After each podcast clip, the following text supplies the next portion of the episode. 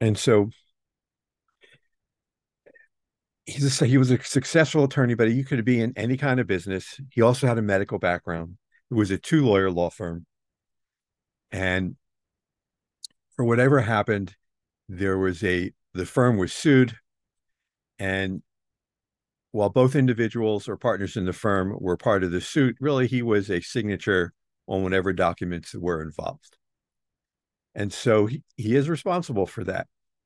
But when they were sued and both were indicted, the partner probably was more savvy than this individual. And this guy's very nice, a bit naive. And the partner spoke up first and wound up getting getting i guess getting off with the least amount of um the least amount of damage and this other person listened to the attorney and as he related it to me first thing he had one of the first things he had said which sent the hairs up my back was that his lawyer told him not to worry and i just shook my head because if your lawyers ever tell you not to worry worry because if you're indicted and it's federal or if it's not federal, but you should always be concerned. This is nothing to play around with, a federal indictment. And so he went into his pre sentence interview. The lawyer just felt it. We said it was going to be a no brainer. I know the judge. This is not a big deal.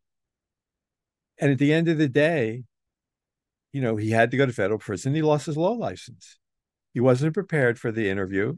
He didn't know what a narrative was. He didn't know what a release plan was. He didn't know that at sentencing that the judge was going to ask him if he had anything to say. But when he was at sentencing, he wanted and he tried to get the attorney, can we at least have witnesses that can speak on my behalf because I have character with witnesses here. And the judge wouldn't allow it. The judge, all the judge knew about this person was in the indictment. And from the indictment, he appeared as America's most wanted, a crook. And the judge would not allow any character reference letters in. And he had many.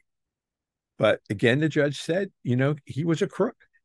And so it was it was a shame because he had a medical background. He had volunteered and served on nonprofit boards throughout his life. He had done a tremendous amount of work in the community. And all of it was for naught because the attorney told him not to worry. But, and both of us agreed you can't go around life, spend your time looking backwards. Just can't. At the time, though, and which is what I try and convey today to individuals, is that you need to take the time, and it will take time to write your story, your autobiography. Um, it's called your narrative because right now the, the Department of Justice has the, your indictment and that's their narrative of you. And so you need to write your story. And that would include, that would have included for him everything that he had done over the years. And would it, it would have changed the perception that the judge had of him and possibly, not definitely, but possibly it would have had in the pre-sentence report the narrative, which would have been his story of himself, and he can have he would be able to have pled guilty, but it would have been he would have been guilty of not doing the due diligence of to whatever that contract signature stated and not have been able to have either stopped it or have ensured that everything in the written four corners of the document happened and that was what he was guilty of and that could have been spelled out. He could have then attached into the pre sentence report at the interview several of the character reference letters, letters from the nonprofit boards, letters from the community, you know, his history in the compute in the community from throughout his life. But none of that happened because his attorney had told him not to worry about it, that he knew the judge, he knew the case, and how wrong that attorney was. So I do not want all of you to have that result.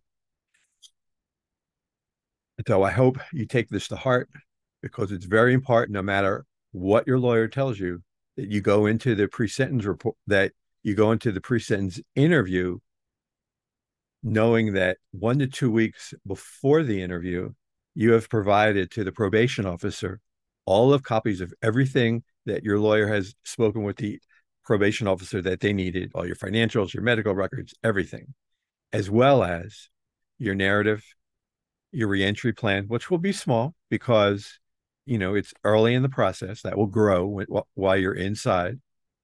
Your allocution and you may want to take a five by eight card and make some notes on it to bring with you into the sentencing hearing as well as i mentioned already character reference letters and have all of that included into the provided to the pre- probation officer before the interview several weeks so that during the interview the officer can take the time to get to meet you personally ask any questions that he or she may have.